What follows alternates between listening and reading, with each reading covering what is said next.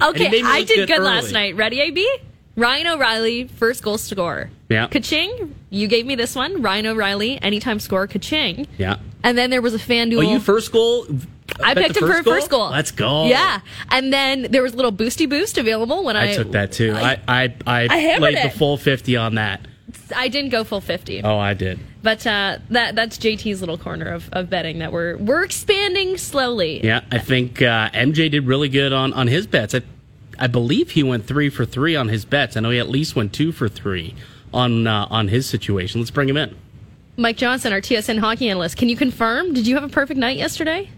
I confirmed a perfect night. A late Alex Tuch Tally yes. checked the third box for me, but he could have had a few anyways. He's so good. But yeah, no, it was. Uh, I took. I, but listen, it was so funny. I looked at the. I looked at the odds yesterday, and Ryan O'Reilly, who's not a volume shooter, you could have got over under on his shots at one and a half. Like you know, he's playing with Mitch Marner and John Tavares, yeah. and he's going to play 17 minutes.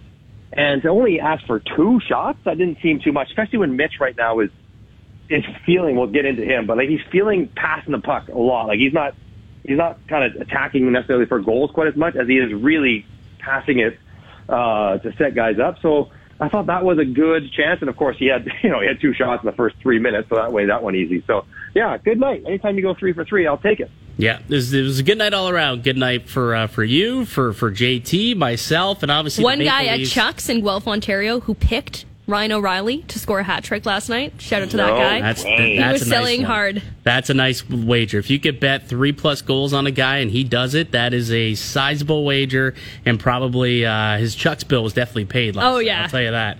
Um, Johnny, I, I mean, 13 points combined from that second line as a whole. Uh, Sheldon Keefe called those first eight to 10 minutes of the game the most dominant that the team had looked all season. Like, what was working so well that led to that kind of success? Yeah, he's right. It's kind of two different parts. So, like, as a team, I, I kind of said it myself. Like, I think that was the best period, or maybe, like first 15 minutes of the period I've seen Toronto play all, all year. Yeah. Like, they were that good, and I think what it started was was the work away from the puck. Like, Buffalo didn't look very good, but I think I give Toronto credit for not letting them look very good because Toronto was so quick. The back pressure, um, the sticks and lanes, the winning puck battles, extending extending offensive zone sequences. Like they were doing all those things so well uh, that Buffalo couldn't breathe, and then making really nice plays, transitioning quickly and, and attacking. And I think that's what Sheldon Keefe loved. Like coaches love when you check your way into an excellent game, and it felt like they were checking their way into a really good game. So I think that's where it starts, and that's not just that line. But I wanted to watch really closely. That was the first time I'd seen Ron O'Reilly play in person in a couple, of, you know, this year, I suppose. Um, as a Leaf, it was my first time watching John Tavares in person play wing, and I was curious to see how he managed it. Not that he couldn't do it. He's John Tavares. Of course he can play wing. Like I played wing in the NHL. Like he can. He's, he's going to be able to do it. But just you know, like, would it affect his effectiveness? He's having a really good year. Yeah. He's going to get 35 goals and 85 points. And so, you know, to take you out of your natural position that you played your whole career, where you're almost a Hall of Famer as a centerman, and say, well, you're going to play the wing now, when you're not a great skater. I was just wondering, like, would he get stuck on the wall? Would he would he be trailing plays? Would he have a hard time getting touches, getting in the front of the net? Wrong, wrong, wrong. He had no problem with any of it all game long. And again, I guess I shouldn't be surprised, but um, just another reminder of how smart Tavares is and how he can just, you know, read the play and make the appropriate decisions. Um, and so that, everything was working well for a team, for that line. And I don't say this lightly. I'm not saying this to be hyperbolic. The best game I've ever seen Mitch Marner play, or the best game I've ever called that Mitch Marner has played in. He was ridiculously good. The five assists almost doesn't do it justice. Like it's underselling how good he was in that game. He could have had he could have had eight points easily. Um, and now he didn't look to score too often. He was really trying to set up O'Reilly, especially once he had the two goals. But defensively, he was leading the charge for turning pucks over and counterattacking, um, making all kinds of great plays with the puck. It was it's just like a like a tour de force game by Mitch Marner, and I guess that was the real conversation. A lot of people were asking me, well, yeah, but O'Reilly and Tavares, like they're not great skaters anymore. You know, is that is, is pace going to be an issue? Well, Mitch Marner provides a lot of pace, a lot of zone entries, a lot of puck carrying and puck distribution, and let O'Reilly and Tavares with their good sticks and good hands finish pucks around the net that was the recipe if it all goes well, and it all went well last night. Yeah, like that's what I noticed last night too, right? Like, I mean, Magic Mitch was out there just hounding pucks. I think he had five takeaways last night, which is almost as equally as impressive as the five assists. But five takeaways last night, and then he's the guy who's leading the charge, getting the puck into the zone and allowing those guys to set up where they need to be in order for them to find success. Like, I just, I think that that second line, it's only been three games, small sample size, and I'm sure at some point we will get a look at Ryan O'Reilly on on the third line just to see how things look. We know that Sheldon Keefe likes to experiment. But I mean, when you look at this and you're handicapping what this lineup could look like come game one of the playoffs, would you say it's more likely or less likely that that's your your second line, arguably your one B line, come game one? Uh, part of me wants to say it'd be really cute and say, well, where's where's game one being played? If it's mm. at home, yes. If it's at the on the road, I wonder if they don't spread them out and make matchups a little bit more tougher when they don't get to dictate. But yeah, I mean, I think it is uh, for the top six. I mean, that's who you're going to focus on. And and Sheldon Keefe likes the six players he has to use in his top six. They're all really good. Um, they all deserve to play up there. They're all very accomplished. Uh, yes, there are three centermen playing there, but one's going to play in the wing. It looks like it's going to be okay.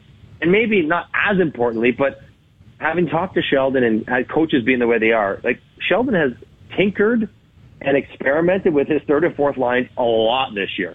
Like if you played in the minors for the Marlies and you were decent, you were going to get a run. Joey Anderson, Bobby McMann, like these guys get called up like because they weren't exactly getting everything they wanted out of their fourth line. And now with Kerfoot down there and Acciari down there, and if you care about expected goals, and I know you do, AB, um, you know, your fourth line, if they are a positive expected goal differential, like that's all you're asking. And not only has that fourth line been positive, they've been the best on the team yeah. the three games they've played. So that way, I think it is probably more likely that what we saw last night is the way they start the playoffs because as long as the top six is scoring, Sheldon Keefe really likes the makeup of the bottom six, and they're going to probably roll out game one and see if they can solve Vasilevskiy in Tampa, looking like they did last night. Yeah, I like how he's deploying the forwards right now. It's like the first line and the second line are almost inter- interchangeable, uh, and same thing with the third line and the fourth line. They had really similar ice time last night. I got two ones and two threes. Like, and, and yeah. that's that's what I think. Like when you look at Boston and Tampa, they're almost built the same way, where it's like they got a kind of a one A, a one B, and two third lines. And now you look at mm-hmm. Toronto, and it almost feels like it's built very similarly, and they could stack up pretty well come playoff time. Whether you know series number one against Tampa, and then if they move on, you can also look at that team, be like, hey, Boston, we can match up with you up front too. Yeah, and I think for coaches as they think, you know, it will the guys on the ice be vulnerable defensively. And you know, Acciari and Aston Reese and Kerfoot, like they bang around and run into everybody that moves and um, but when they got out there against Tage Thompson, Sheldon Keefe wasn't worrying about, you know, get off the ice. We need someone else out there. We know how much Sheldon Keefe trusts trusts David Kampf and what he does defensively. Jarnkrok and Engvall. So as long as they can trust those guys defensively, then yeah, you don't need to hide them. Makes your life much easier as a coach. So, um, you know, I don't know if I'm going to quite concede the fourth line as being a third line production wise. But when they get the puck in the offensive zone, when they play with energy, when they are physical, they absolutely bring a dynamic that the Toronto Maple Leafs have been searching for all year long on the fourth line, and they've done it in these three games, probably better than the fourth line has done it for any three game stretch this year, mm-hmm. and that matters. Can, what what was wrong with the hit counters last night? The hit counters are never right. Like Zach hits and shots. I never Zach, bet on hits or shots. Uh, Zach Aston Reese was credited with one hit last night. I saw him lay at least three, four. Like it was infectious. Watching Noel Acciari go out there, he was credited with seven, which makes probably makes sense. But Zach Aston Reese, like those, were, they were the Bash brothers last night out there. You mm-hmm. you said on the broadcast we got to come up with a nickname for these guys. They're the New Age Bash brothers. They reminded me of Mighty Ducks. They're just out there hitting guys, and it's infectious with them each other, and they just want to try and one up one another. Like I, I thoroughly enjoyed the fourth line last night and the energy that they brought. Yeah, you enjoyed them, but the Sabres did not. And that's Good. the point, right? like, that's exactly what you want out of your fourth line. And you're not wrong. Like, it is infection. I wasn't a guy who loved running around and hitting because it hurts and it's tiring and it's not easy. but but it it does kind of spill over, certainly on the line. Like you start hearing the boards rattle around, you start seeing one after another go bombing in and hitting somebody, and the next guy up wants to do it. And Alex Kerfoot, who doesn't play a, like a super physical brand of hockey, he's he's under the skin of Tage Thompson. Like that's that's what you want. Like that's exactly what you're looking for from your fourth line. Now, I don't think they'll play every set of games quite as well as they played the last few, but it's a really positive place to start when um, you know your fourth line, who generally don't dictate whether you win or lose. It's just kind of a bonus if they're helping you. Um, are as positive as they were the last few games. That's a that's a great sign for for Sheldon Keefe and the Leafs, and something they're going to want to keep looking forward uh, to seeing game after game uh, with our TSN hockey analyst Mike Johnson right now, and so no Sandin last night. So the D pairings were were a little bit mix and matchy back there. Uh, they were mm-hmm. okay. Rielly and Holl didn't have a banner I night. Liljegren was good. Yeah, he was good. was good. He was really good. But you but, know because sorry, JT, just, like because a lot of conversation is about kind of weight of the defense around this time of year, right? Like they need a heavier defenseman, they need a grittier defenseman, and I see a game like that for Liljegren, and like that's plenty heavy. Like, you know what I mean? Like he's knocking guys down. He's finishing his checks. I thought he was very good for sure. You mentioned, sorry, I cut you off on O'Reilly, but I just thought, I thought Liljegren was a real standout last night. Yeah, I'm talking more Morgan Rielly, not O yeah. apostrophe Riley, Clearly. like Joe Bowen was uh, was calling him last night. But but what did you think of that pairing last night? And what about Morgan Rielly just as of late? How, how imperative? I heard you talking to Brian Hayes yesterday uh, about how important it's going to be for the Leafs down the stretch to really have him find his game. Yeah, yeah. I mean, he scored another point now, so I think that does make it eight and eight, which is you know what Morgan Rielly often is you know looks at as whether he's doing well or not. But yeah. I think for him, it's it's probably more than that. Like I think it's it's more important that he becomes solid defensively. And you know, you just saw you know, Alex Tucken burn a lot of guys. Yeah, I don't think that's like he's literally one of the fastest players in the world. But you know, you, you want Morgan Rielly to be able to challenge a little more. I really didn't like um, the one read in the third period where he kind of got caught a little too Thompson. far outside, let Tage Thompson walk down the middle in a part of the game where you're like, no, no, we're focusing strictly on defense, protect the middle of the ice. Like those sort of plays need to be tightened up because Morgan Rielly is going to have to play an important role defensively, not just scoring the puck, but defensively. He's going to have to be really good um, when they get to the playoffs, and he's going to be playing against really good players on Tampa. And you need him and all the defense, but Morgan, because he leads the team in ice time, um, is going to have to be, you know, just rock solid in his decision making. And I find when he gets himself in trouble this year, and he's, you know, had some stretches where he's not been as good as he wants defensively, he gets, he's been getting caught too far outside.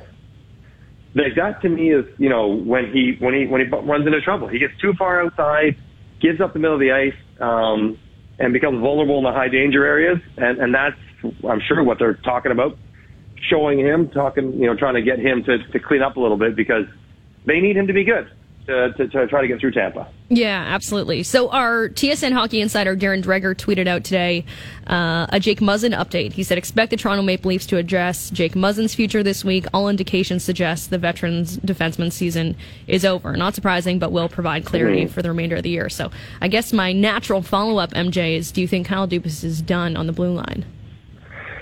Well, you know, I, I hear I hear that and say that's one that's sad, not surprising, and, and you know we hope he's okay. And I don't think Jake Muzzin's ever going to play again, and and that's okay. Hopefully his life is good, but you're never going to be able to replace Jake Muzzin with one defender. You can go get a physical guy like Jake Muzzin, but what makes Jake Muzzin so good is that not only was he physical, he could pass. Like he's physical, but he can hold the gap.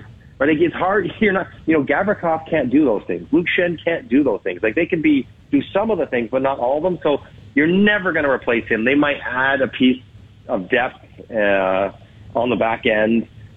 Be a physical guy. I don't think they have the means to do much else. But um, yeah, I don't think that like this news spurs them into action. Like we were hoping Jake would come back. I think was, they all, they knew this was going to be the case all along.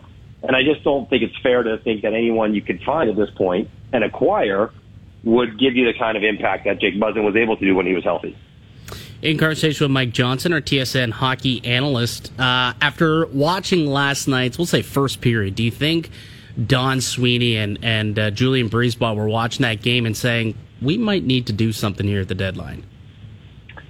Um, I don't know. I mean, yeah, it's, it's fun to think of that. Like, oh boy, look how good they look when they're at their best. Like we're in trouble. I mean, Boston's won. Boston's lost what six games this year. Like, you know, I don't think they'll watch anything and get worried about anyone. They're just like, yeah, we're just going to keep going and doing what we do. In fact, I think that Don Sweeney's biggest concern would be, should I do anything? Like, do I want to disrupt the obviously good vibes that are going on on this team? And I think that's a legitimate question that he would have uh, about how to go forward. And Tampa, you know, they're going to want to try to add a depth defense and probably another scorer. Um, they always seem to figure out how to do it, but they are running out of picks and they are running out of cap space. At some point, they might not be able to do it, but I imagine Tampa, knowing they're going to play Toronto in the first round, sees that like, yeah, we'd like a little boost to our team as well, and they're probably going to go out and try to find one. Yeah, did you see that one analyst in Boston yesterday? Like Boston's doing so doing? well this God. year. Oh my god. it's like Boston's doing so well that they they got to make up their own things happening. So if you if you didn't see yesterday, there was an analyst in in Boston. I'm not even entirely sure who it was suggesting that they might need to trade Ullmark or Ullmark Swayman. Swayman. It's like what? What? Why would you even take one think of about those. that? Of course, anybody would take one of those. Trade. That's uh, As in a winner, or let's trade the future goaltender of this team. Both of them get along beautifully. Both of them don't get paid too much. Like, what are we talking about? Madness. I guess if you're if you're going to say, well, we need Chychrun. If that like if you're trying to go, we need four million dollars of space, then maybe that's what we have to go do it. But I, I don't know. I mean, I think if they needed that space, they would trade Craig Smith and Right. a second rounder attached to him and say, "There's your four million dollars. We'll bring in Jacob Chychrun with whatever it costs to get him and figure that out." But I think that is a not a stretch, but like like like not a chance in the world that that is happening, and it's not even a like even hype.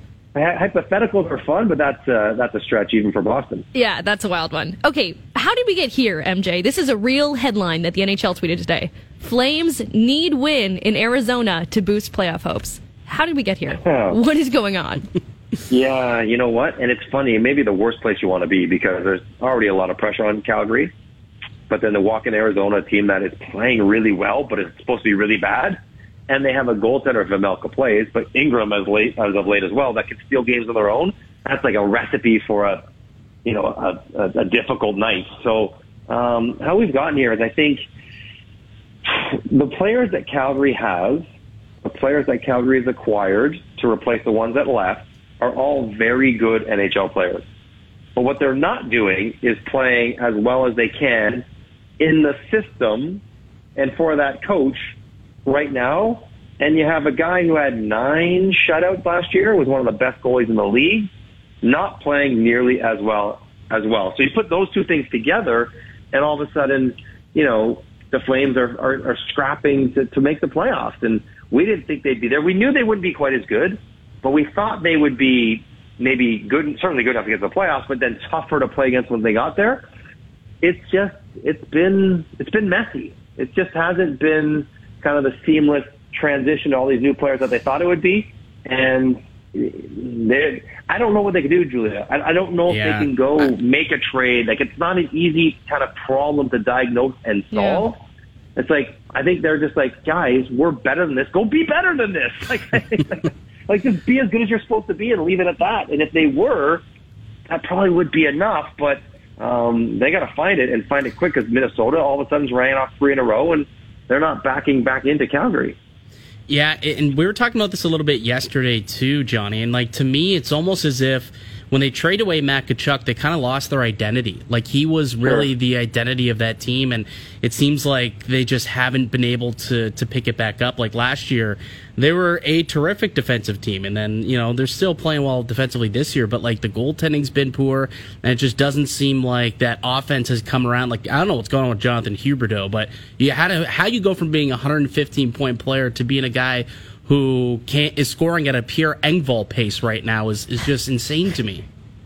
Don't do it. Don't do Engvall like Pierre that. AB. always That's catches a stray. right. Like he's Why always Okay, catching hang a stray. Hang He on. I am literally the makes 2 million president bucks of and, the. and scores 20 goals a year. Like, what do you want? It's so funny. We'll go down this road, but like, Engvall's hilarious because we had this with Hayes yesterday, and he's like, no, you know, I don't trust him. I'm like, okay, well, do you trust the big guys? Because like, worry about the big guys. They're the ones who are going to win or lose the series, not what Pierre Engvall does or does not do.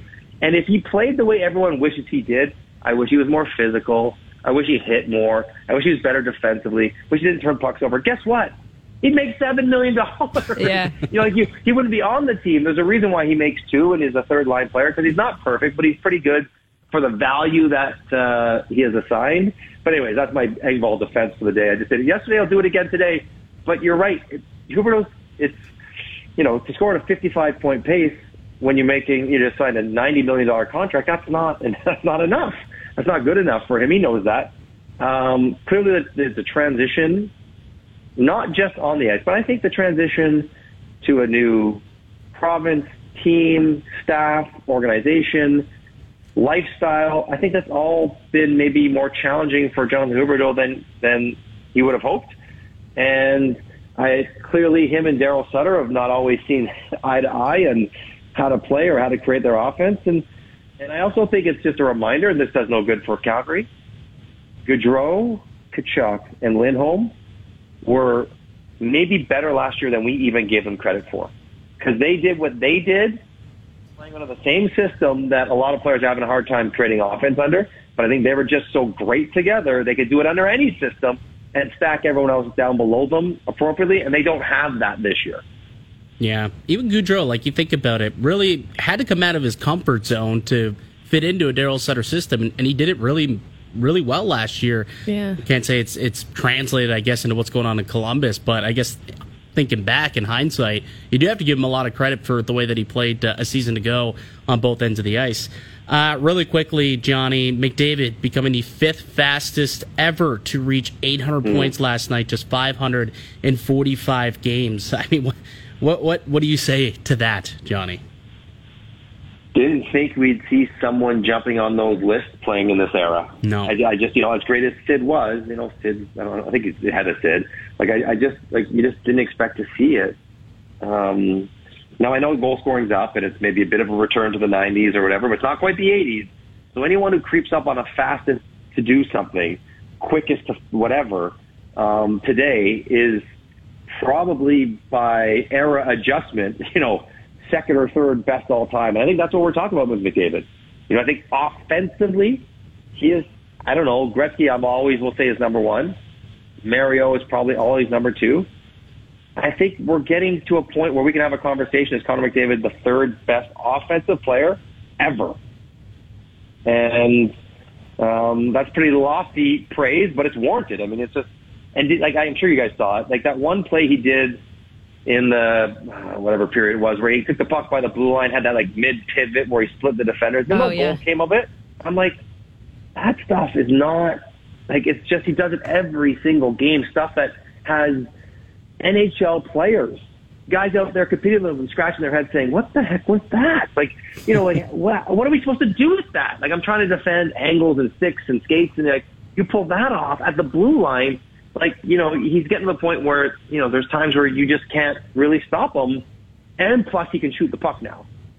Right. I mean, that much better. Yeah. And just to, to go, like how absurd it was in the 80s, Gretzky, 800 points. Do you have a guess for how many games it took him? Uh, let's see. So it's obviously more than two points per. I would say uh, 335 games. 352. 352 okay. games. That's close to get 800 yeah. points. Uh, McDavid 545, which was 26 fewer games than it took Crosby to reach that feat. So, uh, yeah, it's it's it's incredible what that guy uh, is is doing right now. And you know, if he reaches 150 points this year, like, oof, that, that's yeah. unreal in today's era. Uh, appreciate it as always, Johnny. We'll chat again next week, pal. All right, squad. Have a good day. You as well. There he goes. Mike Johnson, TSN hockey analyst, noted wave lover.